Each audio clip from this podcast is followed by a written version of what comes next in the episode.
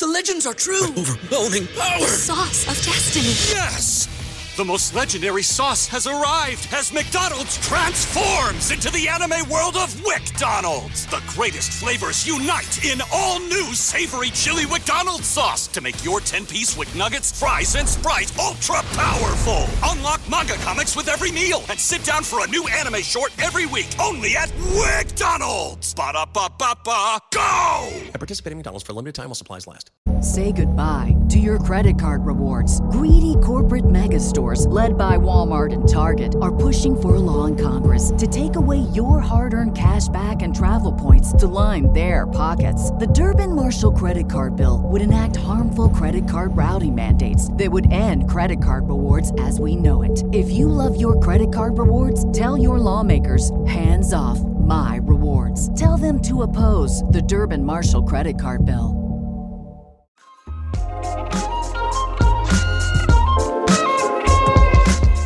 It's the Barbell Medicine podcast where we bring modern medicine to strength and conditioning and strength and conditioning to modern medicine. I'm your host, Dr. Jordan Feigenbaum. If you're a new listener to the Barbell Medicine podcast series, welcome. If you're a returning listener, welcome back. Thank you for joining us here. While uh, we talk about bones, I've got the second most handsome doctor in North America, Dr. Austin Baraki's back on the podcast. What's going on, man? Hey, man. How are you? I mean, this is not my favorite topic because I think it's complex. And then so you could just, you know, it should really be a podcast series. However, it's very common. It's very costly from a like how many medical resources we dedicate to it. And uh, because it's so common and costly, like if you're a medical or fitness professional, you're going to see somebody with osteoporosis. And we're going to talk about it today. Uh, before we hop into that, it's been, you've been absent.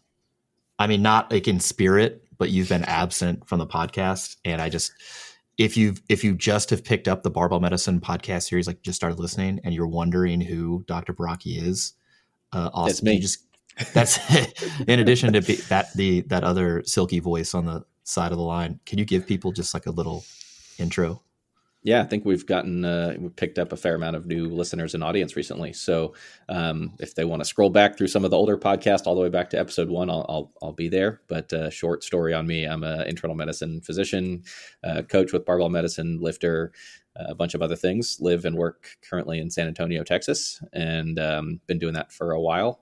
And yeah, Jordan and I met back in med school, and we've been doing this thing ever since. yeah that's about right dude we we are we are up to 1.8 million downloads in 2021 for our podcast That's legit. which is ter- well it's terrifying honestly it's just ter- it's like oh my gosh how many people I- you know it might be one person just downloading the you know the episodes You also hope that you didn't say something egregiously wrong around uh, wrong along the way that has uh, gotten into 1.8 million brains. i'm certain but that's the thing right like if we enough time goes by Yeah. There's definitely going to be stuff that's wrong in there. Anyway. Yep. all right this is again if you were hoping to talk about listen to a podcast about programming or lifting weights uh, we're gonna we're gonna get into it with respect to osteoporosis and again because this is so common this is likely affecting one or more people in your family one or more people in your social circle uh, so this would be useful information for you to have as the local fitness and health subject matter expert in your in your crew so austin I got, I got the first question. Let's just get out of the way. Like, what are bones? I, I mean, just seriously, like I know that they exist and and they're inside. You know, hopefully. Sure. You prefer them they? to be inside.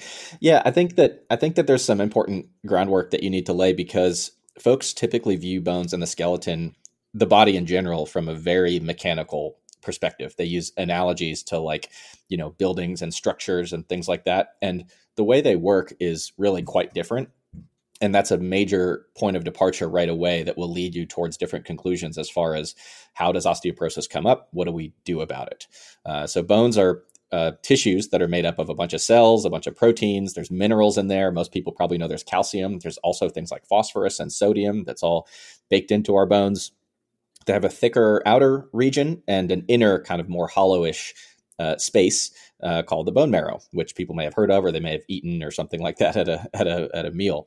Um, the harder outer parts provide most of the structural support, the things that our muscles and tendons attach to and pull on to help us move around and lift weights and, and do things in our life.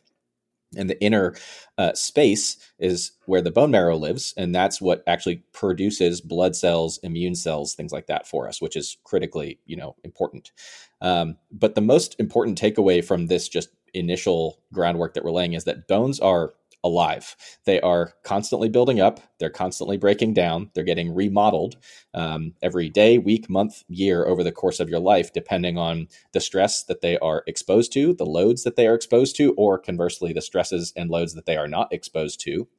They are uh, altered in the setting of various diseases, and so a bunch of different things can alter, you know, how your bones function, whether they build up, how much they break down, how they get recycled and remodeled over the course of your life. They are living tissues, which is real important to understand right at the outset. You know, every time in anatomy when I had to cut a bone in half, and I saw the trabecular network on the inside, I just think I, I got I got hungry, honeycomb, like just right there in my face and I was like, well, and it's kind of yellow because of the fat in there. And you're like, mm, I could you're go one, for one of the rare people who was who was hungry in anatomy lab. Yeah, well, you just get used to it, and then like your your drive to eat just over you know supersedes what you That's know true. the formic acid smell. Yes. All right. So the word osteoporosis comes from the Latin meaning porous bones, but that's not what your doctor is necessarily saying when they uh, if they give somebody a diagnosis of osteoporosis. So what is what is the definition medically of osteoporosis? Yeah, I think you'll find definitions that use different words, and and this is you know we talk a lot about how language and the words we use with patients matters, and this is actually a condition where I emphasize that quite a bit when I'm talking about and teaching on this topic. So I describe osteoporosis as a decrease in the quality of bones that ultimately increases the risk of uh, a fracture, and a fracture is just a fancy medical word that describes a, a breaking of a bone.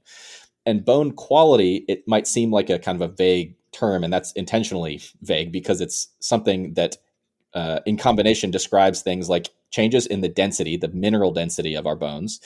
But it's not just bone mineral density. It also affects the what, what's called the microarchitecture, the little structures that you were describing, basically that you saw when you when you uh, uh, cut through some of them um, as well as the turnover rate of bone, how it's remodeled, and other aspects of bone structure and function. So a lot of folks will get to you know the diagnosis, but maybe folks who are familiar with osteoporosis might know that it might have something to do with bone mineral density. And I'm just emphasizing up front that it's actually quite a bit more than just bone mineral density. It's just a change in bone quality that ultimately increases the risk of fracture, and that risk of fracture is what we really care about what I was getting at with the language side of things is doctors will sometimes describe this to patients as having fragile bones or brittle bones or use words like that. And while in some sense those have some degree of accuracy to them, the problem is that they can paint a picture that is very ominous and scary to people. I've seen and worked with patients and heard of uh, uh, patients who have received this kind of language or heard their bones described in this particular way and when it's coming from a trusted medical authority, it can induce a lot of fear of movement.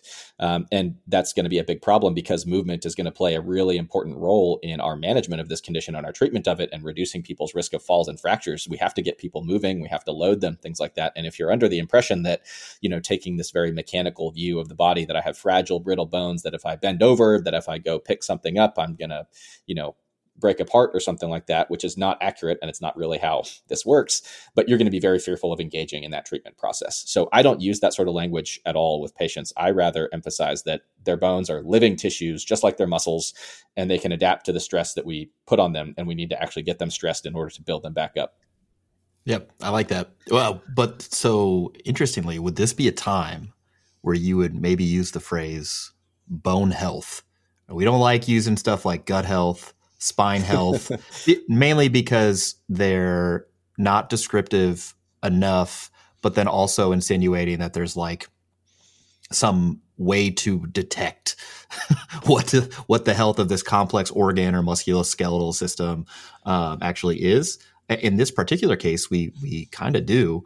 Uh, would you ever use that phrase or I don't typically, but I wouldn't actually necessarily have a problem with it if it were immediately followed up with the emphasis that uh, to the extent that the bone health may be decreased, it's something that actually can improve. It can adapt with with some specific interventions that we have available. Um, same same with bone quality. Whatever phrase you want to use, if you pair it with the idea that hey, we can do something about this, but we, it's going to need some stimulus. It's going to need some stress to, to adapt. You know, I kind of make it analogous to uh, uh, muscles follow a similar trajectory to bones over the course of life. In other words, uh, a lot of folks who have osteoporosis, they also don't tend to have a whole lot of muscle on their body because they tend to track together and respond to similar stimuli.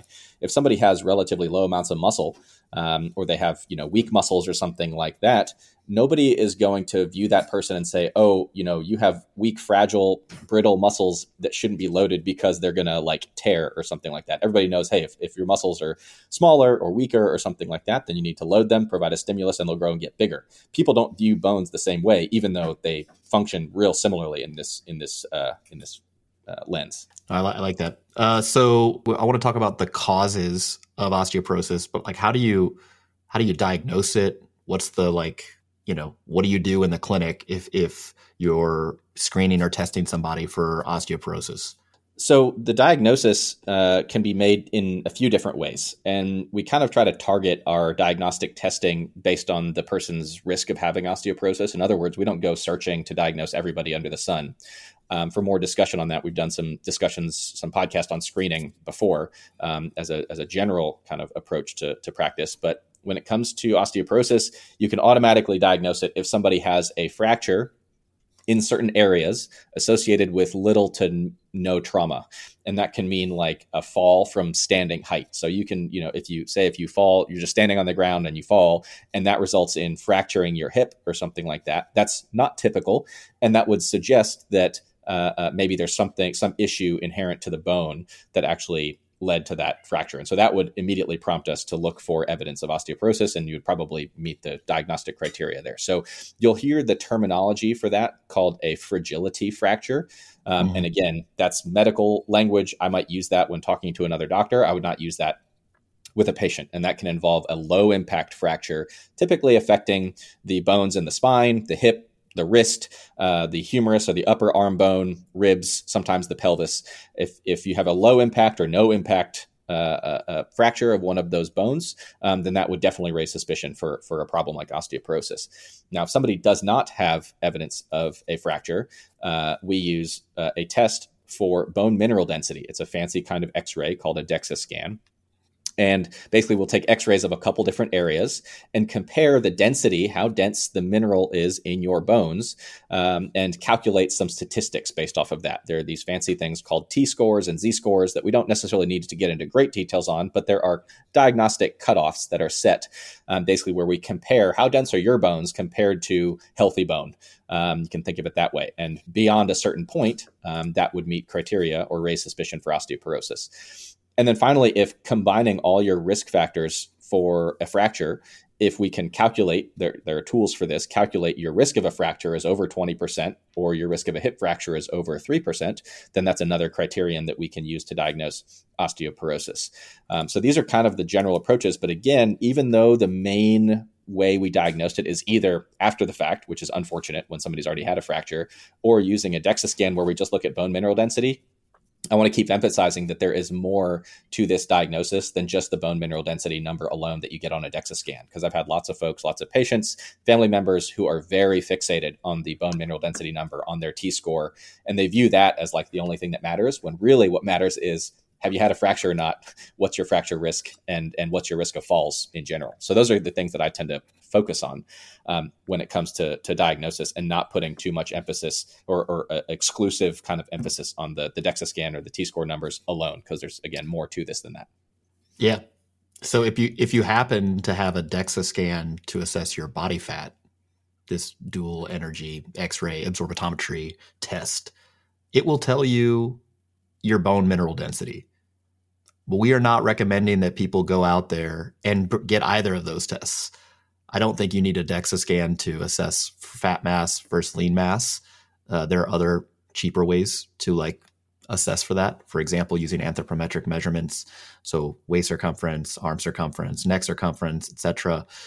Uh, weight change over time. The mirror is also like undefeated here we don't need a DEXA scan to tell you like, well, how much exact mass, muscle mass, or fat mass do you have? But if you were an appropriate candidate for getting screened for a uh, for osteoporosis, well, you'll get that. Now, here's what I really wonder, and I, I don't think you know the answer to this, but just this is I'm, I'm wondering when you get the DEXA scan to check for fat mass versus lean body mass, you get your bone mineral density.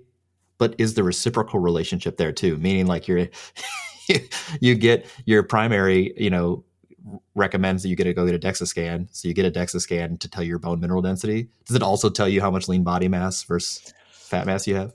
Not typically, because typically yeah. it's examining certain anatomic sites, so it'll be focused in about a lot on the lumbar spine, on the hip, on the wrist. Um, yeah. typically, whereas the the fat one, it'll see like your whole body will be on there, and it'll have that kind of calculated out. So I'd be curious to know what the price difference is because you can get like here in San Diego, you can get a, a DEXA scan for 150 bucks. And like, so I do wonder, although again, since you're not investigating those anatomical sites, it's probably less specific for osteoporosis, but okay, I've killed enough time. Now talked about like how we would diagnose it. What are the causes like and risk factors for osteoporosis? So like what would portend a worse outcome uh, potentially? I think it's fairly easy to understand how this condition comes about if you look at what happens to bones over the course of life. Um, we, in our early years, in our first two, three decades of life, we tend to be building up bone mass, assuming you know a pretty good nutritional status. Um, and so you'll achieve peak bone mass. Most adults will achieve peak bone mass around 25 or 30 years old. Um, this is assuming that they're not like hard training uh, throughout this period of time, in which case that can modify that trajectory a little bit. And then after that, and particularly uh, uh after menopausal age, middle age, um, we tend to start losing bone mass.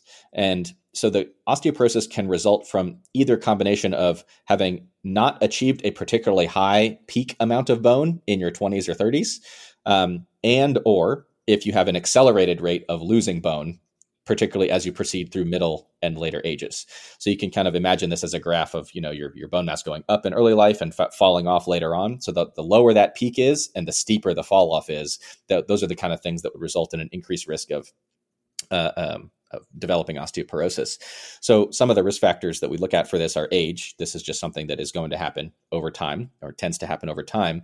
Um, but estrogen, the hormone estrogen, plays a pretty important role in bone mineral density. And so, uh, for women, this tends to obviously become an issue after menopause when you kind of lose that protective effect of estrogen on bone, but also any other situation where either the ovaries fail earlier in life um, or if they're removed surgically for some reason those are situations where an individual would need to receive uh, some form of hormone replacement therapy. Very important if that happened early in life in order to reduce the risk of losing a lot of bone mass. Um, I've seen this happen a few times with patients, and it can be a, a, a big problem when it comes to, to fracture risk. Um, other other risk factors ha- include having really low body weights, especially if it's related to some sort of form of an eating disorder, uh, smoking, alcohol use, and then there are a whole host of other underlying medical conditions that can contribute to losing bone mass. Um, things with the parathyroid gland, kidney diseases, uh, gastrointestinal diseases, certain other hormone related issues like low testosterone in men can contribute to this. Um, Cushing syndrome and a bunch of medicines uh, like prednisone, uh, androgen deprivation therapy that's used in prostate cancer, tamoxifen is, is sometimes used in chemotherapy context, things like that um, so there's a, and that's even an incomplete list. I just kept it a little shorter for, for brevity, but there's a lot of things that can impact um, some combination either of the peak bone mass that you achieve early in life or the rate of bone loss that happens, uh, um, you know, as you proceed through middle and later ages. Yeah, the body weight thing is super interesting because I remember learning, uh, or maybe I misremember learning that there was some like reduction potentially in osteoporosis related fracture risk if somebody if there was an individual with excess adiposity or obesity, right? Because the idea was they weighed more, they had more lean body mass, it'd be more stimulus on the skeletal system to, you know, be have more bone mineral density, but you know, bone, more bone mineral content. Uh, well, the actual updated data on that suggests, nah, son, because the actual presence of excess adiposity is kind of like limits the deposition of that bony matrix. So the bone mineral content is less uh, in general and less uh, bone mineral density as well. So it's kind of like this spread here, right? Uh, if you have a low BMI, low body weight, especially if it's due to an eating disorder, but not necessarily only if you have had a history of an eating disorder, or a very high body weight with a lot of excess adipose, uh, adipose tissue, your risk increases. And so um, we we we know that having increased lean body mass tends to promote greater musculoskeletal bone mineral density, but not at the expense of having excess adipose tissue. So it's not so if someone was like, so should I bulk just to get a stronger skeleton? It's like, ah, well, you know, I don't think we should like put you your BMI over 30, for example. Um, but yeah, so that's it's really interesting how all these causes uh, and risk factors like contribute to the disease process, mainly because it's just complex right? We think something as simple as like, oh, calcium level is so simple, you know, and just replace the calcium. It's like, eh, well, if the calcium regulation is off due to X, Y, Z, or you know, some any other number of things, that you can't just replace the calcium. It's not going to work. Um, okay, so you, you have somebody with these risk factors. Uh, potentially who has received the diagnosis of osteoporosis but has not yet been adequately treated. Um, what are some complications that can occur secondary to uh, this low bone mineral density, reduced bone mass. Yeah. Overwhelmingly, the main complication that we care about that we're trying to avoid are the fractures, the, the, the broken bones, and that includes those fragility fractures, quote unquote. Again, we don't use that term with patients, but uh, those are the ones that tend to happen at the hip, wrist, upper arm, uh, uh, spine, uh, ribs, and pelvis, as well as some other places can can also be affected, but those are some of the more common ones. And really importantly, uh, about 90% of the fractures that are seen in the setting of osteoporosis are related to falls, um, which is a whole huge topic of its of its own. Um, but again, remember how I mentioned that a lot of folks who develop this issue, uh, muscle and bone tend to track together over the lifespan. And so osteopenia, osteoporosis um, have been very well, you know, recognized. A lot of folks know kind of what these things are, more or less. But sarcopenia, which I've lectured about, we've talked about before, our little bubble is probably knows more about that. Having low amounts of muscle mass and muscle strength tends to co-occur very frequently with osteopenia, osteoporosis. So having low muscle mass and low bone mass tend to track together. And if you have low low muscle mass, low muscle strength, um, that can make it more difficult for you to kind of uh, you know move your body through space, control it, you know, adapt to the environmental situation and changes that may result in an increased risk of falls. And so when it comes to treating osteoporosis, we have to address both of these things, both the bone density and the fall risk, a lot of which comes to muscle strength and muscle mass. Yeah, I tried to look into this a little bit to see like if if this is a chicken and egg situation with like the loss of muscle and then loss of bone, or loss of bone then loss of muscle, or if they're really just like paired up. I couldn't find anything that made me feel wise or confident here.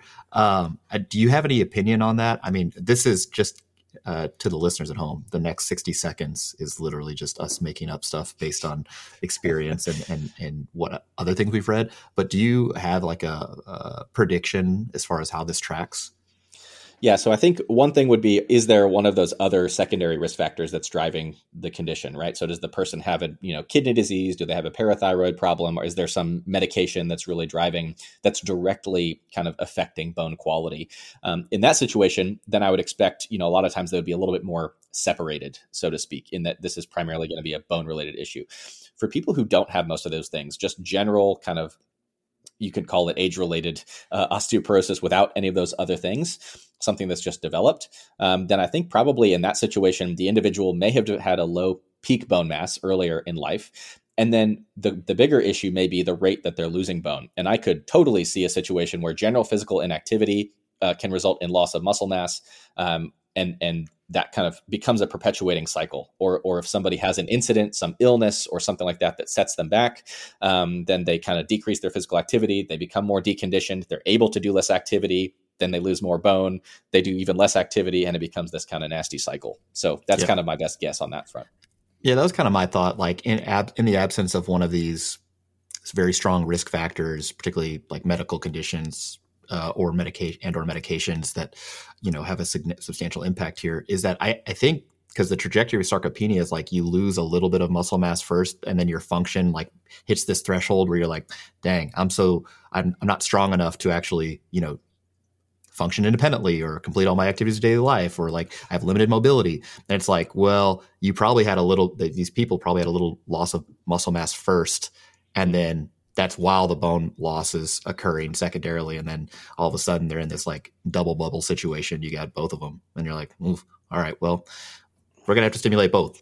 luckily the treatment's like pretty similar. So uh, we'll get to that. But first, I I alluded to earlier. This is a very common problem, affects a lot of people, and does cost you know everybody a, a lot of resources. So uh, again, to reiterate, logically. The fracture risk should be highest when the bone mass and therefore bone strength is the lowest.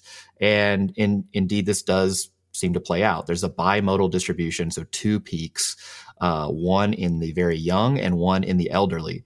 In the young, fractures occur most often in men, and it's mostly due to trauma. This is different than falling from like stand just you know standing up straight or like some other atraumatic you know non uh, uh, you know violent sort of collision. For example, when I broke my femur. Uh, right, you know, right at the greater trochanter, I was racing motocross, and a dude landed on me and just snapped my femur right there uh, compared to somebody falling, um, an older individual falling. Falling. So in the older population, it's primarily uh, postmenopausal women. It does happen in men though, and the three major sites of the forearm, the hip, the vertebra, also the humerus uh, is, in, is, involved. Uh, as far as the data we have on like how often this happens, um, we do not have super super recent data. So the latest stuff I could find that was pretty um, substantial was from 2004. Uh, there are 10 million Americans, for example, greater than 50 that have osteoporosis, and an, an, additional 34 million are at risk. And if you look even through the latest guidelines and position stands, they're still using this data. So I'm not sure if there's like this massive update coming over the last you know 17 years, but we're working on older data. Although the trend for osteoporosis is going up. Um, it actually was decreasing, declining in the late 90s, but now it's kind of going up. And some of this seems to be due to um, the lack lack of people getting treated. Uh, in any case, again, very common. One in two women and one in five men greater than 50 will have an osteoporotic related fracture in the lifetime. That's their lifetime risk. Um, as Austin said, we call these things fragility fractures, uh, even though we don't say that to patients. There are about one and a half million, maybe closer to two million um, in the United States alone. Um, again, the one and a half million that that number comes from older data, and then looks like most projections suggest we're closer to two million or greater uh, of these fragility fractures per year. And interestingly, of the population who gets these fractures, less than eighty percent of them uh, are being treated uh, for osteoporosis. Um, Austin alluded to the hip fracture being super common. Um, there are is some additional data here that I think is worth reviewing. So in 1990, there were 1.66 million hip fractures worldwide, uh, and greater than 90% of them uh, occurred in those over the age of 50. It's about 70% of women, 30% of men. Uh, it does seem to increase the the rate, the incidence of these things tend to increase in the winter. Uh, because most and most of them happen indoors. So it's not like people are outside like skiing or something and falling. Again, these are non-traumatic sort of injuries. So it's usually just falling while they're inside their their house, not slipping on ice or doing some sort of recreational activity. Uh, those with hip fractures, about eight percent of men and three percent of women greater the age greater than the age of fifty will require hospitalization, um, which is a, a you know not something that you want an older individual to uh, be exposed to. And they are there are about thirty one thousand uh, deaths annually that occur within five to six months of having a hip fracture, and that elevated death risk actually persists up to about ten years. Now, there's obviously confounding factors, where there's underlying exacerbate like disease processes contributing to the fracture, et cetera. But um, I don't want people to think like, oh, well, you had the hip fracture, so you just treat it, you'll be fine. Well, there's just additional problems associated with that, including a high level of uh, immobility afterwards. Uh, people not being able to return to independent living, independent function, um, things of that nature. And economically, in the United States, we're spending about $18 billion a year on osteoporotic related fractures, osteoporosis related fractures, and that's projected to get closer to 30 billion in 2025, so almost doubling. And a lot of that, you know, we have the aging population, aging insufficiently active population, um, et cetera, et cetera. So a lot of the stuff that we'll talk about after this is designed to not only reduce the risk of developing osteoporosis, but also for those who, you know, get this diagnosis, how do they best like improve their trajectory so they don't end up in the hospital, don't have well, one of these fractures, and you know increase the risk of premature mortality. So uh, we're gonna we're getting into that part of the podcast now. Who needs to get screened for this? Who who does not have any evidence of osteoporosis right now needs to go get a DEXA scan or see their their their physician and say, "Hey, I think I want to be screened for osteoporosis." Yeah, so you know, just to review, the definition of screening is when we perform a certain kind of diagnostic or medical test on somebody who has no signs or symptoms of a disease, somebody who looks fine, feels fine, no problems, but we're going to test them anyway, with the idea that we might find something that, if it is treated, uh, can kind of alter their health trajectory uh, from there in a cost effective fashion. So in the US, um, the majority of groups that provide guidelines on this recommend bone mineral density assessment using something like a DEXA scan in postmenopausal women who are 65 years and older, regardless of whether they have any other risk factors or even if they have no risk factors for osteoporosis for people who have numerous risk factors, you know, the, the doctor and patient can kind of work together and decide if it's worth performing screening earlier in life for somebody who has those risk factors. So if they're on, you know, high amounts of prednisone to treat another condition or something like that, that can accelerate their their risk or or other things that might justify earlier screening. But in general, 65 and older for postmenopausal uh, postmenopausal women is kind of a, a, generally accepted guideline. There aren't really there's no real consensus on screening men. In other words, in, in which men who look fine, feel fine, have no signs or symptoms of a condition, um, which again osteoporosis doesn't typically cause any symptoms. So it's not like if you develop this, you're going to have like achy bones or joints or something like that. It does not cause any of those symptoms until it might cause a fracture. Um, but there's not really any consensus on screening men. There are some groups that recommend men over 70, others men over 65. Others say we don't really have any evidence to screen any men in general. Um, unless there are specific risk factors that would make you look for it. So um, I would just refer back to some of those things that we mentioned uh, up top, and you know, for for uh, a man that might. Uh, be somebody who you would consider screening. So, if I had somebody who had had maybe untreated severe hypogonadism or like mm-hmm. severe low testosterone that had not been treated for years, um, then that's somebody who I may look at because that's something that can that can lead to that issue. Or again, somebody who is on um, you know a fair amount of a medicine like prednisone or androgen deprivation therapy to treat prostate cancer or other things that might justify it. Or of course, as we said, a man who presents with something that would be medically considered a quote unquote fragility fracture. Although, again, once you're at that point, it's not screening anymore. It's kind of more of a, of a diagnostic uh, uh, evaluation for somebody who showed up with, with an issue. Um, so there's not really, honestly, a ton of good evidence for just screening for osteoporosis in general. A lot of this is just expert recommendation, um, and a lot of these this consensus has has kind of been arrived at by these organizations. Yeah, I think it's kind of interesting because when you, when you look at the data on these fragility fractures, like who it's happening to and like how many of those folks have been screened or treated, and you're like, wow, 80% of the folks have been treated or screened. If you combine those numbers together, you're immediately your knee jerk reaction is like, we got to screen more. We got to screen more so we can find more so we can treat more. Um, but th- these consensus statements have arrived from some imperfect data where the they were screening different people, populations of folks, and then tracking outcomes over longer periods of time, and it didn't really seem to make a difference, and it cost a lot more money, and there were additional risks. I mean, it's a non-significant dose of radiation as well, so um, yeah, we kind of unpack this more in the screening podcast, like just because you're testing more is not always better you want to test if you if you're going to test for something you need to be able to alter the trajectory in a reliable fashion and a cost effective fashion as well. Um, and i you know i don't want people to think like we're just these two big, like penny pinchers and we're super frugal. It's like well if the test itself doesn't improve outcome we just we waste all the money. If you do that at a population level uh, you're in trouble. But you know i could see the i could see somebody who's got a family history of like osteoporosis with you know some potential risk factor, either chronic medical condition or whatever, saying, "eh," and, and approaching these age age kind of benchmarks, I could see them getting screened, but you can't re- recommend that on a population level without uh, some very large huevos because the the data the data is just not there, right? So at that point, you're just saying you're, you're you know you're making a recommendation without enough evidence to confidently claim it.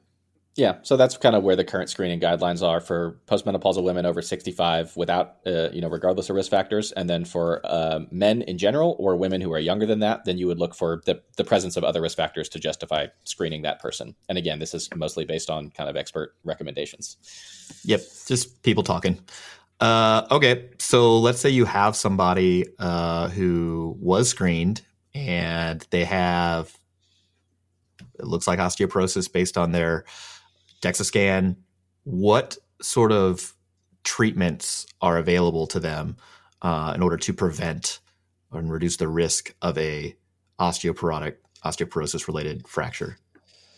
Yeah, uh, we have several options. I, I, do think that before you jump into that, it's worth at least mentioning that the preference would be to prevent osteoporosis from developing altogether. Oh, and the, in the, the first the place, main sure. way, the, the, the main way to do that would be for the person to achieve a much higher peak bone mass earlier in life, which of course involves loading their skeleton and ensuring that they have good nutritional status, which means that people in particular these women who will eventually become postmenopausal women, uh, um, they should probably train uh, if they train and maintain good nutritional status, then they will achieve higher peak bone mass early in life. And then, even more preferentially, if they should continue to train consistently for a long time, then that would result in them decreasing the rate of bone loss.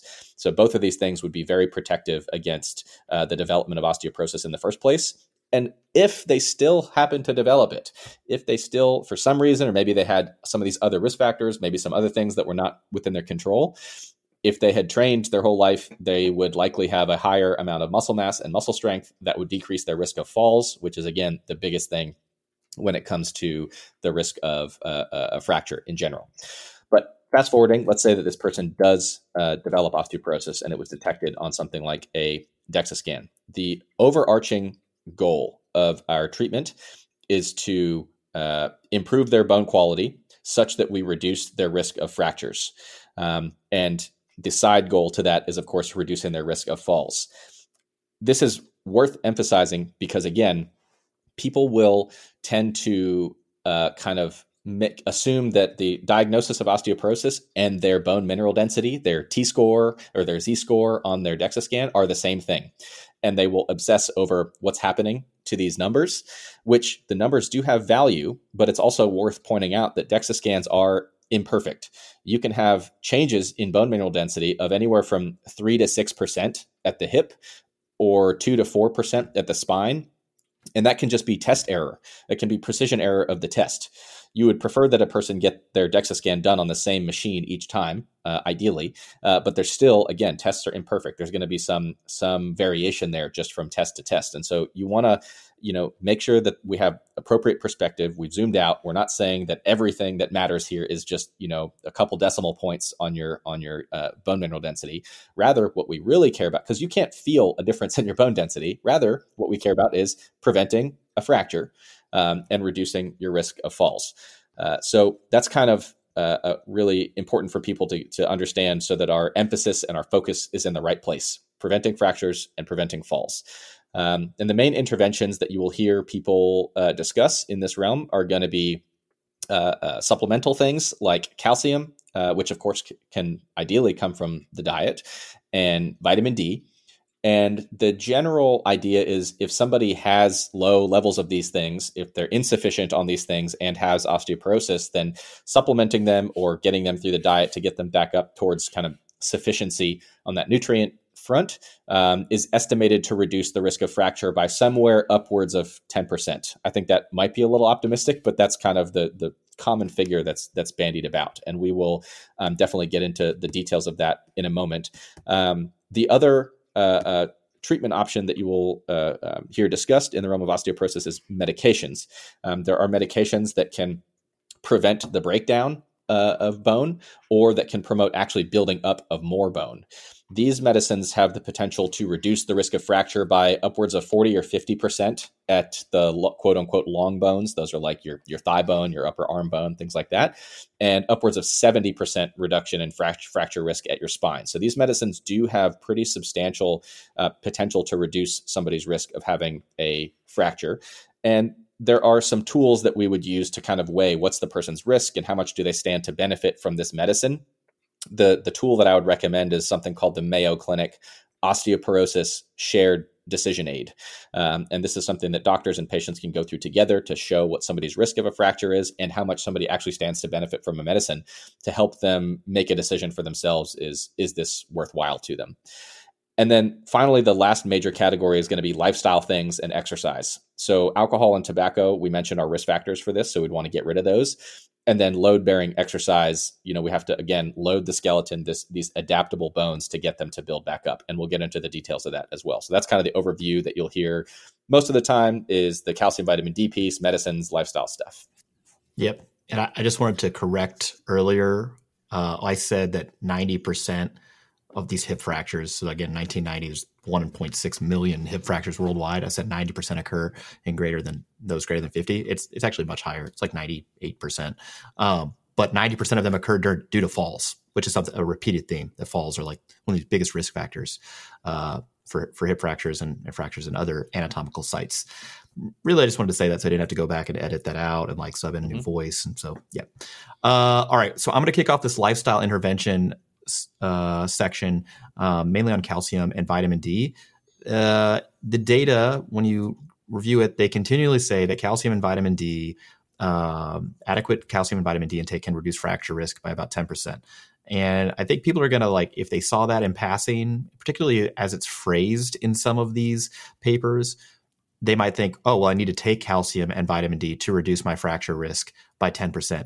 And that is not necessarily what this means. If you have inadequate calcium uh, intake and you have osteoporosis, then taking these two things, or you're at high risk for an osteoporosis related fracture, then taking these two things together in adequate amounts to make you no longer inadequate in your calcium intake can reduce your fracture risk. But if you have a normal calcium intake, you don't need to take calcium and it's not going to further reduce your risk. Taking more calcium is going to be potentially uh, increase your risk of developing kidney stones, cardiovascular disease, and stroke. Even though the literature there is very controversial, uh, but yeah, intakes like very high intakes of calcium, in addition to other hypercalcemic related things. But again, controversial. The point is, you don't need to supplement cal- calcium on top on top of a normal calcium intake. And just as an aside, the average, the, like the median intake for both children and adults in the United States is that we get more than enough calcium in our diet. Um, so, in any case, lifelong adequate calcium intake is necessary for the acquisition of peak bone mass and the subsequent maintenance of bone health. The skeleton contains about 99% of the body's, body's calcium stores. And then, yeah, when the dietary intake is inadequate, you basically take leach, pull, otherwise take calcium from your bone tissue to maintain your blood levels of calcium at a normal level. That's why a blood level of calcium doesn't really tell you anything about are you getting enough calcium um, in your diet. It's going to look normal most of the time, unless you have some other disease. Uh, in which case, if that's the first time you ever saw that, well, surprise, surprise, now you got to figure that out. But if it's not the first time you ever saw that, you don't really know. Oh, I'm at a higher risk for for osteoporosis due to my calcium intake? Don't really know. So you'd actually need to do like a dietary rev- review of somebody's uh, intake of calcium. So in any case, the current recommendation are, is that people get about a thousand milligrams of calcium per day age, uh, if they're aged four to eight, and then if you're age nine to eighteen, it's thirteen hundred milligrams per day. Uh, again, there's no evidence that calcium intake in excess of these amounts confers additional bone strength, bone mineral density, bone mineral content, etc. And again, this, there's controversial scientific literature suggesting that higher intakes may be no bueno. Uh, when you look at all the data on calcium supplementation, effectively the relationship is that if people have inadequate calcium dietary intake, then supplementing calcium is useful for reducing the risk of fracture and increasing the risk of or increasing uh, the rate of uh, bone mineral content deposition and bone min- overall bone mineral density. But again, this is not the case for most individuals in a developed country, particularly the United States. As far as dietary sources of calcium, we're talking about seeds, like poppy seeds, sesame seeds, chia seeds. In one tablespoon, you get 10% of the RDA. Uh, dairy, obviously, uh, most people are aware that there's a ton of calcium in there, but did you know that one cup of milk has 25% of your recommended daily allowance uh, for calcium? That's very high. Yogurt has about the same. One cup has about 25% of your RDA. And the lower fat yogurt actually has more calcium. It has more. I don't know why. I tried to find out because I thought it'd be some additional nuance that people are going to take to a bar and impress somebody is it, later is on. it like a is it like a per hundred calorie thing? I mean, that would explain it. per serving, per serving. Yeah. Yeah. so Yeah. not even. Yeah. Maybe. I was like, oh, it's just energy. Oh, cool. And Yeah. similar similar for fat free Greek yogurt. Although the full fat Greek yogurt has a little bit less, but again, when you remove fat from the deal, apparently there's more calcium there. Uh, canned fish, if you're a sardine or canned sa- uh, salmon kind of person, one can gives you about a third of your daily RDA. Uh, beans and lentils per cup have about 20% of your RDA for calcium. Almonds, one ounce, which is about 23 separate almonds, gives you 6% of the RDA. And last but not certainly not least, whey protein. Did you know that whey protein comes from dairy? Well, now you do if you didn't before. One scoop, one scoop has about 12% of your RDA. So there are a lot of options here, provided that you have access, resources, and availability to purchase these foods and consume these foods as part of your health promoting dietary pattern. But if you can't, for whatever reason, uh, supplements are an option. Supplements are an option. So there's calcium carbonate, calcium citrate. The calcium carbonate should probably be taken with food. The calcium citrate can be done without food. It would be difficult to recommend people taking supplemental calcium without knowing their dietary pattern first. Effectively, I, I'm of the opinion that people in general who are maintaining their body weight, who don't have a history of like malabsorptive disease or gastrointestinal disease, um, and have what in the med, you know doctors would say good PO, they're able to eat um, normally, probably not calcium deficient. And so at that point, supplementing calcium really isn't you know doing anything. People would say, well, we're preventing any potential risk here. It's like, well, just review their diet just look at their diet because you want to look at their diet anyways because the sarcopenia is probably all, they're probably also at risk or maybe have that anyway and you got to look at what's their protein intake for example. Uh, just as an aside now because we mentioned protein both whey protein and dietary protein intake being important for uh, sarcopenia and then also being a good source of calcium uh, there's some thought that increasing your dietary protein intake is going to reduce your bone mineral density reduce your bone mineral content by leaching calcium which is silly because there are a lot of protein sources that have a lot of calcium in it. And actually, when you look at the data on high protein diets versus low protein diets, high protein diets seem to lead to elevated bone mineral density and bone mineral content, provided the person is adequately taking in enough calcium in their diet as well. Some of this thought is due to increased lean body mass seen in these studies because incre- increased lean body mass is very highly tightly correlated to bone mineral density that was a bit i got in trouble in residency a few times because people were like did you tell them to supplement calcium? And i was like no why? Because because the thought is like well they they should uh, to reduce risk. I'm like well if they're if there's you know inadequately taking enough calcium but i'm not going to tell somebody to just take calcium if they're not inadequate and it doesn't look like they're inadequate. Anyway okay moving on. Vitamin d so vitamin D plays a major role in calcium absorption and bone metabolism. We did a vitamin D podcast if you're more interested on like all the cool things and interesting things that vitamin D does. Uh, the intake recommendations are again given via the RDA, which stands for recommended dietary allowance, which is the average level of intake sufficient to meet the nutrient requirements of 97 and 98% of all individuals. Um, so for vitamin D, there are age specific recommendations, usually in the 400 to 800 IU or international unit per day range. The National Osteoporosis Foundation recommends a higher intake of 800 to 1,000 international units per vitamin D per day for adults aged 50 and older. Uh, the Institute of Medicine recommends even higher intakes for older individuals. There are many different recommendations here, but the number I think you should remember, numbers that I think you should remember are 400 to 800 international units per day. Uh, there are plenty of foods that contain high levels of vitamin D. So fatty fish like trout, salmon, tuna, mackerel. Um, a one serving of these gives you about 70 to 80% of your RDA of uh, vitamin D. Also, uh, vegetarian or vegan foods like mushrooms or mushroom powder gives you a different type of vitamin D. It's vitamin D2, and per serving, it gives you almost half of what you need per day.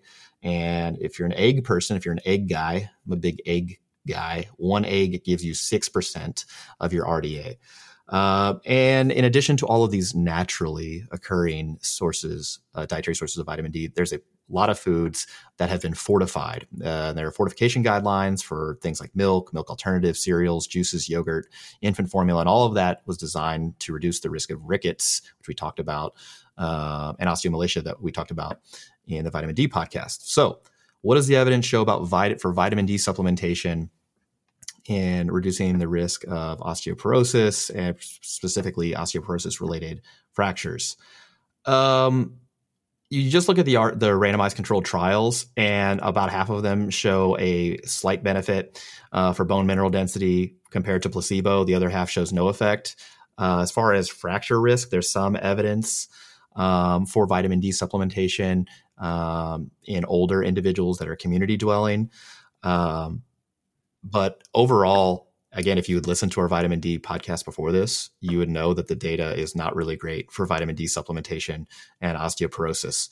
The main point about vitamin D supplementation um, is that if people are going to start on medications to treat osteoporosis that has either been screened for and we're like trying to reduce a risk, or they've had this, you know, fragility fragility fracture, and so they're now subsequently treating this low bone mineral density, then vitamin D levels need to be completely normal um, prior to treatment.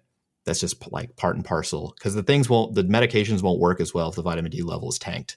So, um, again, just to reiterate, if you didn't listen to our vitamin D podcast before listening to this, the problem with vitamin D levels is that vitamin D levels go up uh, with all inflammatory uh, conditions, which is basically every disease process we know to, that's known to man.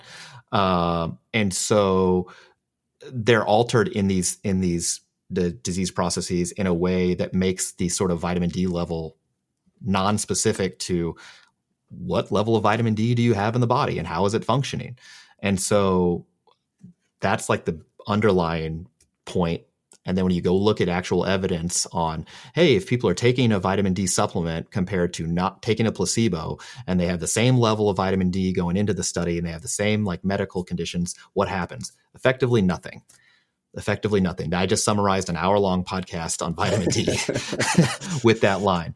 Um, so yeah, there there's there's problems with the test. There's problems with the inter-individual variation in vitamin D levels. There's problems with underlying medical conditions. And then the clinical outcome data on vitamin D is very, very weak. And so if somebody is telling you to take vitamin D to reduce the risk of anything not bone related, I my I cannot roll my eyes in the back of my head further because because it, the data is just not there. If it was, it'd be cool. Uh, it's just not there for for most things. For bone uh, related outcomes, particularly fracture risk, again, if somebody has low vitamin D and they have osteoporosis, they should probably replace their vitamin D levels, even though the evidence on fracture risk um, is not great for those individuals who are not receiving additional medications. Just something needs to that needs to be shored up before people take actual medications. Yeah, I think I think for for people who I'm planning to recommend medications, that I'm going to be real, you know, strong on that recommendation of getting their levels up. For people who are not, but who do have osteoporosis, um, I think that you know the potential theoretical benefits, even if small, um, are probably greater than the risks of you know low to moderate dose supplementation. So I don't really tend to have too much of a concern over that. For people who are just otherwise generally healthy, community dwelling people who don't have any known history of osteoporosis or something like that, uh, if if somebody were to claim that these individuals could reduce their risk of developing osteoporosis by taking a supplement, I would be pretty skeptical of that. So that's kind yes. of my summary. yes, very skeptical, and then also a little annoyed because I'm like, guys, where's the data? Because the existing data does not support that. Yeah. Anyway, okay, we talked about dairy. Uh, the wrap up for calcium and vitamin D is that the data suggests that taking calcium and vitamin D, if you have inadequate intake, can reduce the fracture risk by about 10%. But that supposes an inadequate intake. And that's a big if. Okay, let's move on to the medications. This, you know, we are shills for big pharma. Uh, Got to get those checks. So, what kind of medications are we talking about? And then what sort of impact do they have on like fracture risk?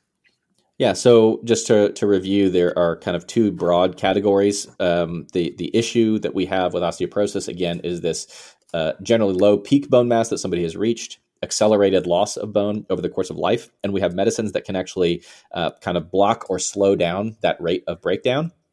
Um, and some patients who are, you know, you could consider as like hyper responders might actually show an increase in bone density when that breakdown process is halted, um, because there might be some other cells present that can contribute to building up some bone on their own. Um, so that's one category. Common examples of this would be called the bisphosphonate class of medications. These are things like alendronate, um, risendronate, zolendronate, a bunch of words All that rhyme like that. Yes. Yeah. Um, there's a bunch of you know specific considerations with these medicines that I think are probably beyond the scope of this podcast because it'd be more directed towards people who are in a position to prescribe them. But that's one class. There are a couple others that are more related to. Uh, they're they're called anabolics. Um, they're not necessarily anabolics in the way that maybe some of our audience is thinking in terms of like you know, The cool ones. you turn, turn, the cool ones, as you say, the, the kind that'll turn you into Ronnie Coleman or something. Uh, uh, pr- before all the surgeries, um, but uh, these tend to directly promote bone building rather than preventing the breakdown of bone. There are similarly a whole bunch of uh, caveats and really important things to know about uh, your patient and, and prescribing these.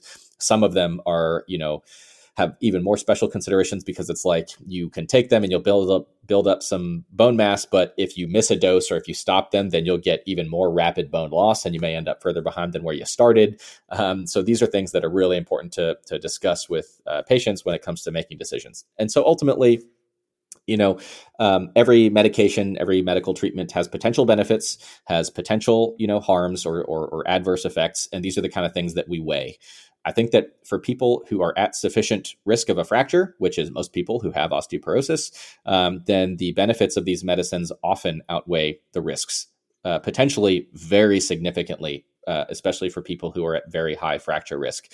This is not a situation where I would, um, you know, if I had very advanced osteoporosis, where I would say, no, I'm going to go all natty, you know, calcium supplement my way out of this because that is unlikely to be successful. Um, rather, I would probably be in favor of a combination approach of the, you know, the, the calcium vitamin D piece, the medication piece, and the training piece. Um, I'd be aiming it to attack this from from all angles. And so, to review, these medicines in general can reduce fracture risk from upwards of 40 or 50% at some of our long bones, hip, arms, things like that, upwards of 70% at the spine, which is, again, quite significant as far as a risk reduction um, in uh, when it comes to fractures, which are the major complication that we're worried about. Again, a hip fracture is something that when I hear that somebody has had an osteoporotic hip fracture, I am very, very concerned, not just for their hip, but for them surviving in in general. There's a high risk of death associated with these things, which is why we care a lot about trying to prevent them. And so, if I'm working through the decision making process, again, I'd refer folks to this uh, osteoporosis decision aid from the Mayo Clinic. It's actually quite nice. Offers graphical, you know, pictorial illustration of what somebody's risk is. So, like, hey, out of 100 people like you, um, you know, this many would uh, be expected to experience a fracture over, you know, this time period without treatment, and then with treatment, here are how many would be prevented from having a fracture. And people, and it can help people make this decision of is this potential benefit worth the downsides, be it cost or you know very small risk of you know potentially more significant side effects and and and the inconvenience of taking a medicine in general and and things like that. So that's kind of like the the short story on meds. When is the Mayo Clinic coming up with like a COVID vaccine decision Oh boy. they have a couple of these. Uh, the Mayo Clinic has some nice uh, patient kind of shared decision making aids. I've used their one on statins with patients quite a bit, and they also have one for antidepressants. Um, they may have others that I'm not aware of, but those are kind of some of the main ones that I've that I've used with folks. So Okay, I just think the graphic, I think the graphics are cool. I like that. yeah, yeah. Okay, so talked about the meds, talked about calcium, vitamin D. We also referred earlier to some other lifestyle changes like decreasing or eliminating alcohol and tobacco use, particularly if on the alcohol uh, end, if it's high, so greater like two or three drinks a day. Uh, and now, since this is the Barbell Medicine podcast, we got to talk about exercise. We got to talk about barbells. So, when we talk about uh, either preventing osteoporosis, so like primary prevention, so people don't get osteoporosis in the first place, and or treating uh, people with diagnosed osteoporosis, what kind of exercise are we actually talking about? We talk about water aerobics. We talk about Pilates, which is street speak for Pilates. What, what, are we, what are we talking about here? No. Uh, one of the things about muscle strength training to make your muscles bigger and stronger that we have talked about on some of our other programming podcasts is that muscles can respond to a very wide range of loading intensities. Uh, people can train with relatively low loads, and if they take their sets far enough, train close enough to failure, they can get still muscles stronger, muscles bigger. Bones are a little bit different in that they seem to uniquely require more what are called higher strain rates. They need to they actually require a little bit higher intensity of loading. And this isn't like you must do one rep maxes for for uh, for you know improving bone quality. Um, but I but I do think that if you know whereas from a muscle standpoint maybe you could take a set at like 30% of one rep max and do you know you know within uh, an rpe 8 set yeah you can get some hypertrophy out of that i am less confident that you will get as good of a bone response. I don't know that this has been directly studied at that particular intensity but i am less confident in that compared to higher intensity interventions. And this is coming from you know of the training or exercise intervention studies for osteoporosis. If people go out wading through the literature on this, you will come away um, uh, disappointed because many, many, many of the trials on exercise interventions for osteoporosis are negative in that they show no effect.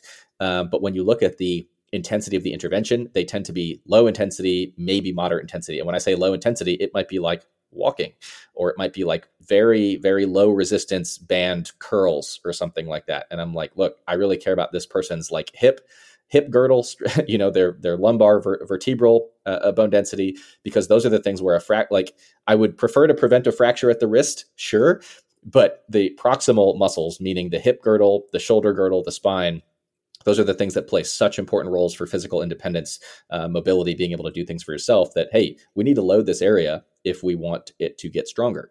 And so, higher intensity interventions you can sort of understand from the traditional, very mechanical view of osteoporosis as like fragile bones, brittle bones. People are going to be apprehensive about this. And, you know, expectedly, probably a lot of researchers and maybe some review boards and things like that might be hesitant to approve a higher intensity intervention for osteoporosis, but that's been happening more and more in recent years. So, we do have some more evidence of higher intensity loading for patients with osteoporosis. Even some studies, like our one of our favorites on this topic, the, the LIFTMOR trial was the, the name of it. But they took women, postmenopausal women with osteoporosis, upwards of about a quarter of whom actually had already had a fracture before. And they had them doing squats and presses and deadlifts with barbells, um, which is you know highly unusual for uh, these kind of these kind of studies, and and showed some benefit in in bone mineral density. Um, and so, to summarize the answer to your original question, is we need to load the skeletons of these individuals, just like uh, somebody, you know, you wouldn't tell somebody, hey, you shouldn't load your, you know, your weak muscles because they'll tear. We tend to not, you know, uh, uh, blow, you know, put all, put all the focus on the underlying pathology here of osteoporosis and say you can't load your your bones because they're brittle or fragile or prone to breaking because we know again they're living tissues they will respond to the stresses we put upon them. We just need to put enough of a stress to drive that adaptive response. So we need uh, you know probably higher intensities for these uh, for these individuals. Yeah, I mean, I think since muscles and bones follow a like similar trajectory, the way I envision it, and some of the stuff I've been finding when I've been trying to answer the question like how strong do I actually need to get to promote health, which is you think that'd be an easier question to answer, but uh, alas, it is it is complex. Um, I think since they follow a similar trajectory, I would basically train the bones like I'm training the muscles for strength, right? And so when I'm limiting like the programming discussion about like, well, how would you best train for strength? And you go look at the evidence, and yep, there's this, you know, relationship or threshold related relationship between training intensity, so loading, and strength development. And the best data we have on there puts that threshold about 60%. And so, and when you're discussing like moderate or low intensity training, you're talking about training below that, far below people's, you know, 60% of their 1RM. And so I, I think uh, that most of the training, you know, very similar to your thing, your what you wrote here is that you know sixty to eighty percent of someone's one RM should comprise most of their training. And that's just how I would train somebody for strength as well. I think the proximity to failure, you know, how far, like how hard should the set feel? Yeah, you could do RPE seven, RPE eight sets, it's like the sort of mac, you know, top end there and be fine. Doesn't mean people need to go to failure. So I don't want people to misunderstand this, like, oh, we need more strain, so people need to go to failure to get better like bone results. And it's like, no, just the loading needs to be sufficient to drive the process, right? Mechano growth factor, release, sort of all these other, you know, uh, uh, hormones that, um, you know, increase in response to exercise that have an effect on the bone. And I think 60 80% of a 1RM uh, is a pretty good range there. Could you go higher than that? Sure. But I don't know that you need to do that for bone health. I think you do that for 1RM strength development. And if you happen to go above that, like, cool. But, you know, if Granny wants to do just sets of eight or 10, that's fine. Take it to RPE eight.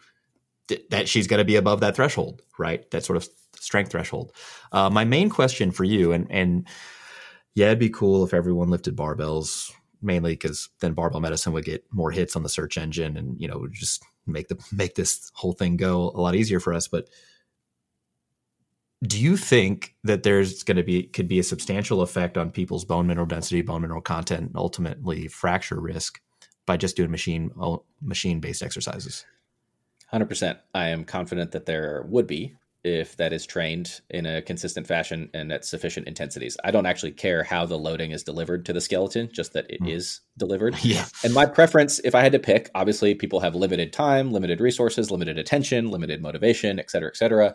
You know, the areas that I would want to focus on again would be things like the more proximal or closer to the center muscles, like your up your your shoulders, hips and spine, uh, because again, those are the most kind of relevant for physical independence and mobility. I would be not spending a ton of time doing wrist curls or you know.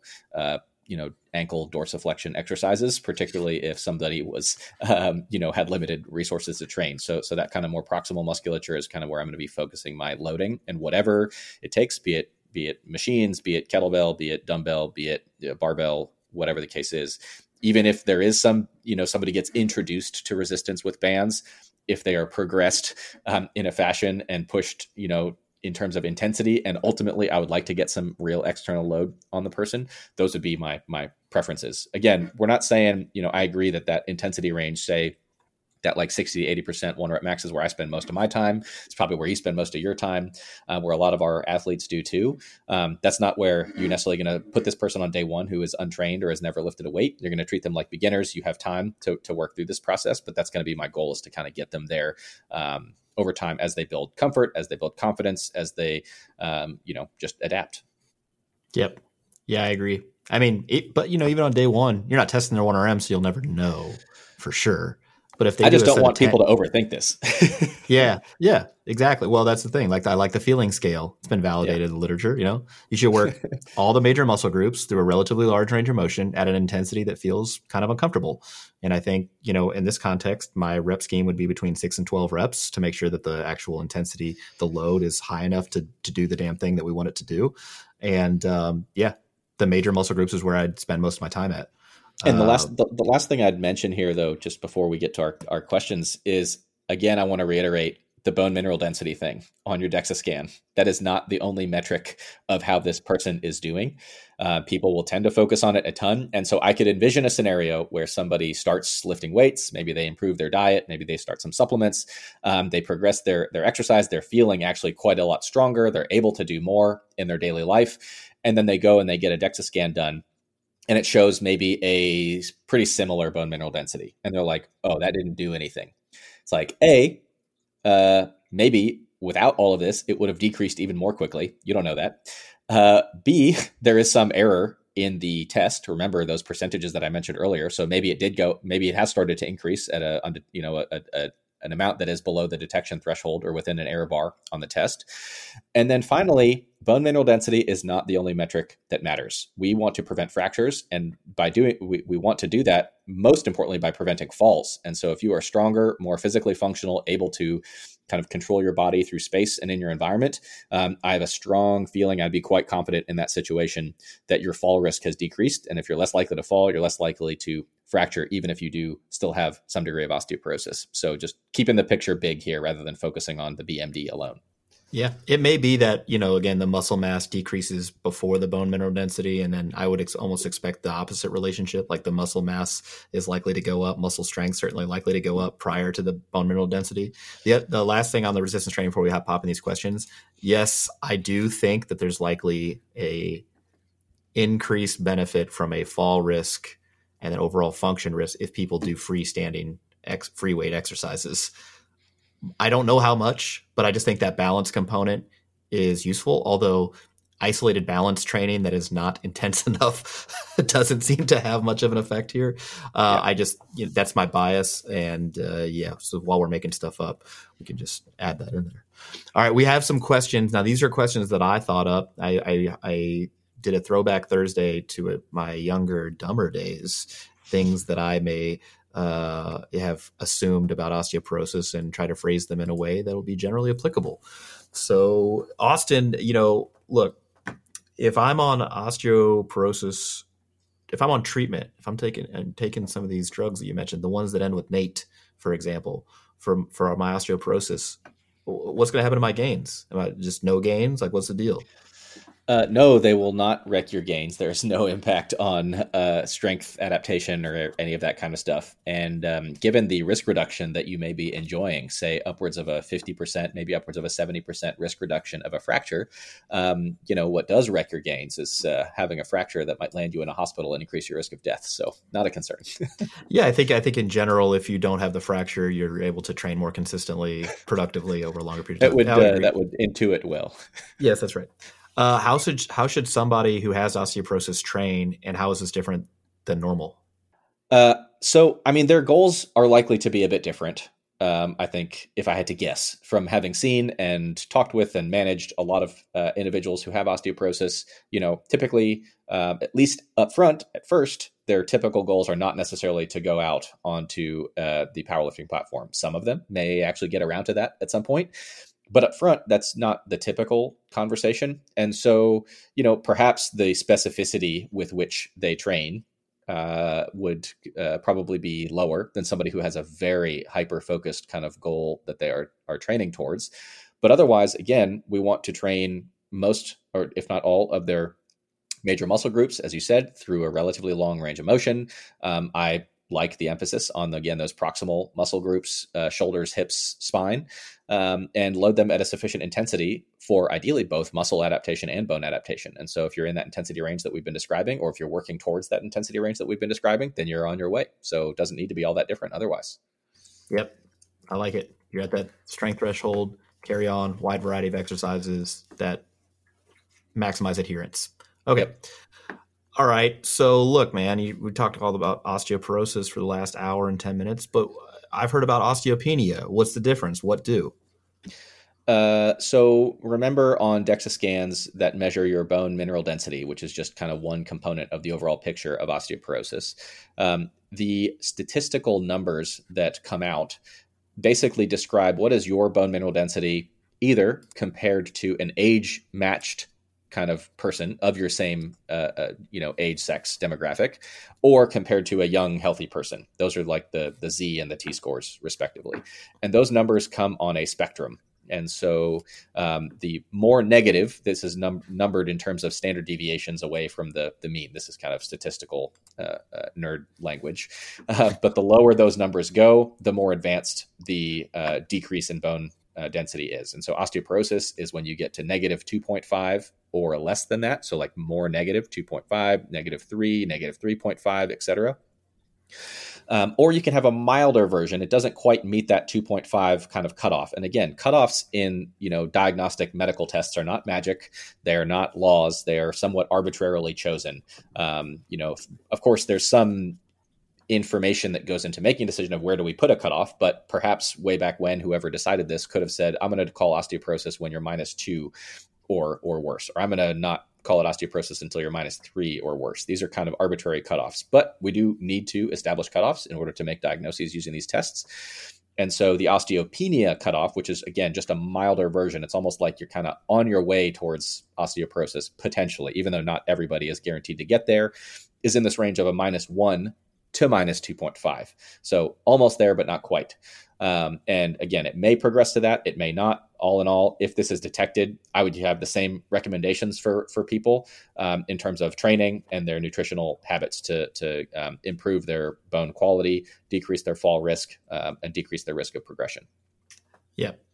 Uh, do you think the person who coined the term sarcopenia just missed the boat? Like he should have had like a preliminary stage, like sarcoposis, and then like us. Like well because then we could identify it earlier right? And then maybe i guess yeah. That's the idea. could just be like cachexia. That's what yes exactly. Uh, okay next question. So look man if peak bone mass is really determined earlier on in life if i'm older why should i exercise? What's the deal? Uh, well, there are numerous reasons to exercise, even outside of the range of bone mass.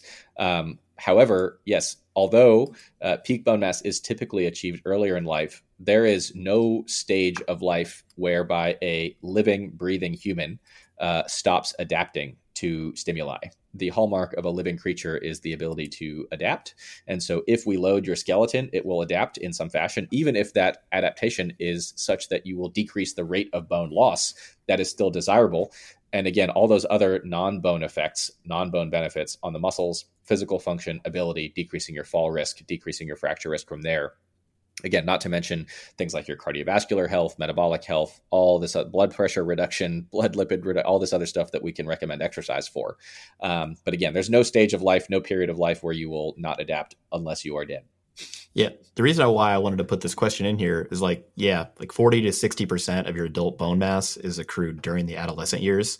Um, and I want people to take away from this podcast that there are things that you can do to modify not only your trajectory, but also your family members' trajectory. And I think we focused a lot on like older populations. But if you have children or younger nieces and nephews or whatever else, start them young.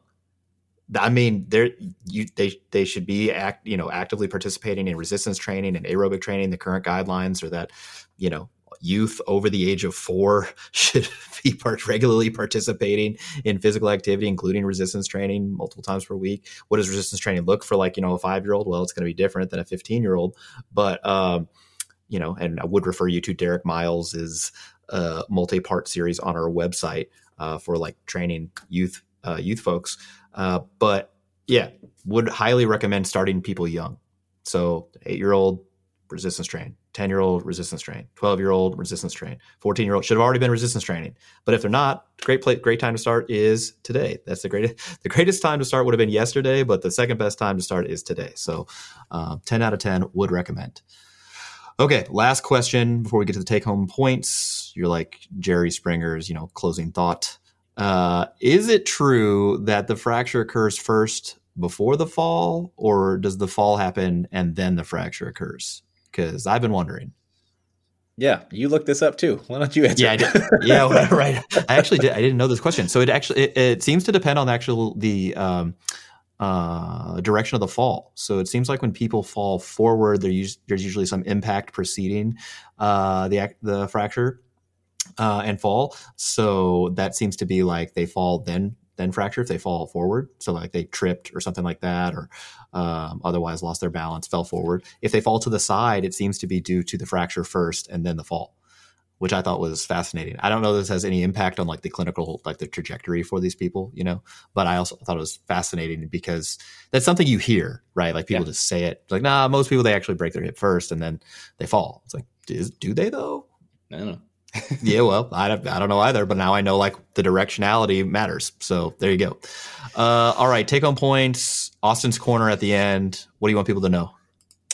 So I want people to know that osteoporosis is a decrease in bone quality, increases the risk of fracture. Even though you may hear people use words like fragile, brittle, etc., these are unhelpful. Promote fear of movement, fear of activity, fear of loading. Do not use them with people. Instead, emphasize the adaptability of uh, bone in general, uh, just like muscle adaptability, which more people tend to appreciate. We would prefer to prevent osteoporosis by achieving a high bone mass early in life, so training and good nutrition as a child, as you just mentioned. We want to decrease the rate of bone loss later in life, also through training and nutrition. Some people may still develop osteoporosis nonetheless, even if they're doing all of this stuff th- due to things outside of their control. Um, and so, if you are diagnosed, whether due to an unfortunate fracture or by DEXA screening, if you're a member of those demographics that we mentioned, you should work with a physician to check for either other underlying reasons why this could have happened um, and to weigh the risks and benefits of further treatment, such as the medicines that we mentioned. And you can use that Mayo Clinic shared decision aid with your doctor together to kind of work through this. The goals of treatment should be to prevent fractures and to prevent falls. Uh, we don't want a exclusive or overly kind of myopic focus on just the bone mineral density numbers alone on the DEXA scans. Remember that these scans do have some error range, particularly if you're jumping between different machines to get these tests done or if you move or something like that. Uh, so focusing on the nutrition side with supplementation if the diet's inadequate um, medications if the risk merits you know treatment with medications and getting people training with sufficient intensity um, and focusing on those areas of the body that uh, are most uh, uh, important for physical independence mobility uh, and things like that. And then treating any other conditions that may be present uh, along the way. That would be my summary. I love it Uh, we've linked some resources in the description below, but that is a wrap on episode 161 of the Barbell Medicine podcast. We bring modern medicine to strength and conditioning and strength and conditioning to modern medicine. Big shout out to Dr. Baraki for making his way back home here on the Medicine podcast. Uh, if this is your first podcast that you've listened to and you made it this far, awesome. Head back through the library. We have a bunch of cool episodes so you can get your fix on all the latest nuance in health and fitness. Before you guys go anywhere, leave us a five star rating and a review. It really helps drive traffic to our podcast so that we can break 2 million downloads before the end of 2021. I don't think it's going to happen, but maybe 2022. I'm going to set, set a new benchmark 2 million downloads. I have no idea what that transfers over to other than like 2 million, you know, like one person downloaded one episode 2 million times or like whatever. Uh, but in any case, we'll catch you next week and every week right here on the Barbell Medicine Podcast. Thanks for listening.